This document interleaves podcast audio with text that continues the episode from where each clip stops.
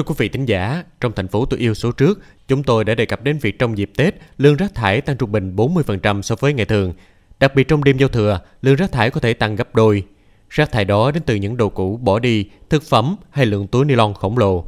Nhận thức được điều đó, chị Nguyễn Thị Tình, người sáng lập dự án iRecycle cùng các bạn trẻ đã có nhiều hoạt động ý nghĩa để giúp cộng đồng xả ít rác đi. Mời các bạn cùng gặp gỡ với nhân vật đặc biệt này.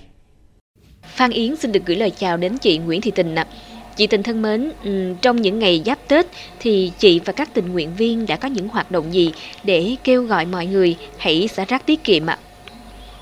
Trong những ngày xuân này thì à, chúng mình đang chuẩn bị cho triển lãm uh, Xuân Xanh. Thì à, trong triển lãm Xuân Xanh chúng mình trưng trưng bày các cái sản phẩm tái chế từ rác thải dùng một lần ví dụ như là túi ni lông ví dụ như là khẩu trang y tế thì đối với lại túi ni lông chúng mình làm thành những cành hoa đào những cành hoa hồng à, hay là các cái sản phẩm mà làm từ khẩu trang uh, y tế dùng một lần chúng mình cũng làm những giỏ hoa để trang trí cho màu tết uh, trang trí cho tết với màu sắc nó cũng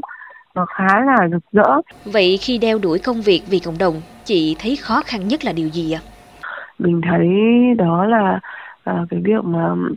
ừ, nói chung là để mà mọi người xung quanh mình mà có thể hiểu ấy. Đầu tiên là những người trong gia đình uh, có thể hiểu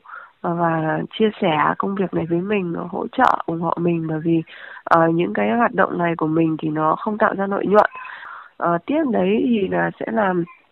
phải lan tỏa tức là phải tìm cách để đưa cái sản phẩm mình đến các công chúng và để cho mọi được nhiều người biết tới và nhiều người đón nhận. Như vậy thì sau gần 3 năm hoạt động thì hiệu quả tích cực có thể đong đếm được là gì thưa chị? Ờ, chúng mình đã gặt hái được những thành công nhất định là khi mà 2019 chúng mình đã tham gia và việc tuyên truyền phòng chống rác thải nhựa bằng việc uh, trưng bày các sản phẩm tái chế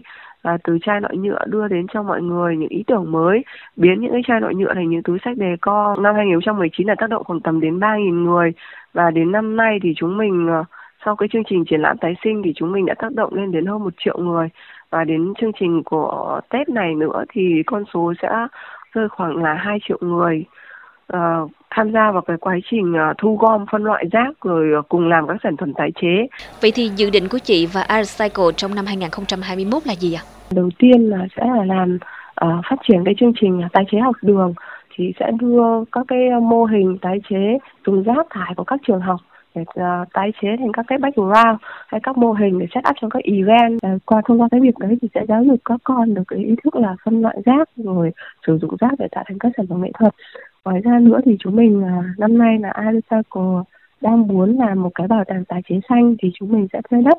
để à, trồng cây và tiên phong trong việc xây dựng phát triển bền vững. À, vì bình thường là mọi người đang à, phá đi để xây chặt đi để xây. Xin được cảm ơn chị ạ.